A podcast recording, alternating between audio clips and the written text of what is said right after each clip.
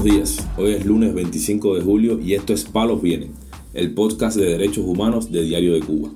Yo soy Alfredo Herrera Sánchez y esta semana estaré con ustedes porque mi colega Mario Luis Reyes está de vacaciones. Palos Vienen, un programa de Diario de Cuba por la defensa de los derechos humanos. Esta mañana estaremos hablando sobre la situación del prisionero político cubano Andy García, quien desde un campamento para condenados alertó sobre las maniobras de la seguridad del Estado para revocarlo y coartar su posible puesta en libertad. También comentaremos sobre el preso del 11J Jordan Manuel Escobar Machín, que fue brutalmente golpeado por represores castristas, según denunció su madre en un video en redes sociales. Por último, profundizaremos en la represión de la seguridad del Estado contra la periodista independiente Cintia de la Cantera, quien renunció a ejercer su profesión por las amenazas del régimen. Lo más relevante del día relacionado con los derechos humanos en Palos Vientos. La hermana de Andy García Lorenzo explicó que el joven preso político se encuentra en el campamento El Yaú, pero denunció que con su traslado express a la cárcel el viernes pasado, las autoridades buscaban revocarlo a través de una nueva causa para coartar su posible puesta en libertad. Roxana García Lorenzo dejó claro que su hermano no está solo y señaló que si lo revocan para la cárcel, más atrás estaremos su familia exigiendo su libertad. Otro joven detenido a raíz de las protestas del 11 de julio de 2021 Jordan Manuel Escobar Machín, recibió una golpiza por parte de represores castristas, según denunció su madre en un video en redes sociales. Él se encuentra todo golpeado.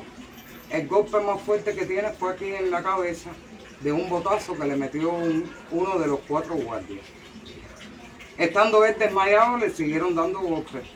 Él está cojo, se siente mal, con muchos dolores de cabeza. Refiere esta madre que cuatro esbirros golpearon brutalmente a su hijo antes de trasladarlo a la prisión conocida como 1580. A raíz de los golpes, varios agentes del régimen cubano le pidieron a su hijo una disculpa por la golpiza que recibió, con la intención de evitar una posible denuncia.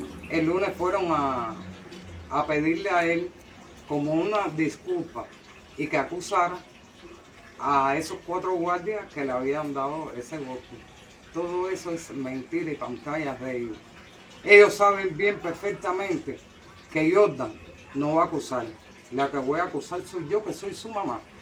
Yo voy a acusar porque hechos como estos no se pueden quedar punto. Por otra parte, Maylin Sánchez, la esposa del también preso político Giovanni Rosel García Caso, dijo que su pareja terminó la huelga de hambre que había iniciado a raíz de su entrada a una celda de castigo en la prisión de Holguín por vestir de blanco el pasado 11 de julio. Mi esposo ya está fuera de su huelga luego de 10 días. Le rezo siempre a Dios para que me lo cuide mucho porque sus tres hijos lo quieren como mismo entró. No me voy a cansar de exigir su libertad, señaló Sánchez. La esposa de García Caso explica sobre la situación de su pareja que incitar y mandar a buscarle problemas a personas que simplemente piensan diferente no es la solución. En otro orden de información, el cubano americano Keile Rafael Rodríguez Albelo denunció en una entrevista con el portal Cubanet que las autoridades carcelarias se niegan a cambiar su régimen de internamiento a pesar de haber cumplido más de la mitad de su condena. Rodríguez Albelo fue sentenciado a siete años de cárcel por el delito de atentado durante una visita a la isla en 2017. Ya ha cumplido cinco en el campamento penitenciario El Chungo, en Bayamo, y asegura que hace más de tres años no puede ver a su familia, residente en La Habana. No me dan permiso de salida, no me dan traslado para La Habana. Llevo tres años sin ver a mi hija porque no puede venir a verme a esta provincia. Así ha pasado estos cinco años, sufriendo.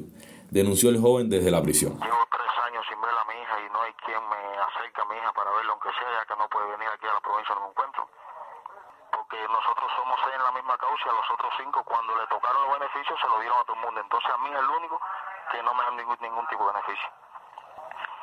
Bueno, he pasado estos cinco años bien de sufrimiento porque como tal, imagínate tú, a cada rato los guardias arriba mí aquí, de que si me van a hacer, me van a tornar, muchos me amenazan. Simplemente por la sencilla razón de que yo soy cubano americano. Rodríguez Albelo aclaró que en estos años tampoco ha tenido contacto con autoridades de migración para aclarar su estatus. Palos viene. La periodista independiente Cintia de la Cantera renunció a ejercer su profesión debido a las constantes amenazas de la seguridad del Estado. De la Cantera explicó que un agente que se identifica como Manuel le dio tres opciones. Colaborar con el régimen, dejar el periodismo o enfrentarse a un proceso penal. Tuvo que decidir en cuestión de minutos, pues no paraban de amenazarla. La periodista habló del acoso que ella y su pareja han sufrido en los últimos años En interrogatorios previos le habían exigido garantías de que renunciara a su labor, pero se había negado a hacerlo sistemáticamente.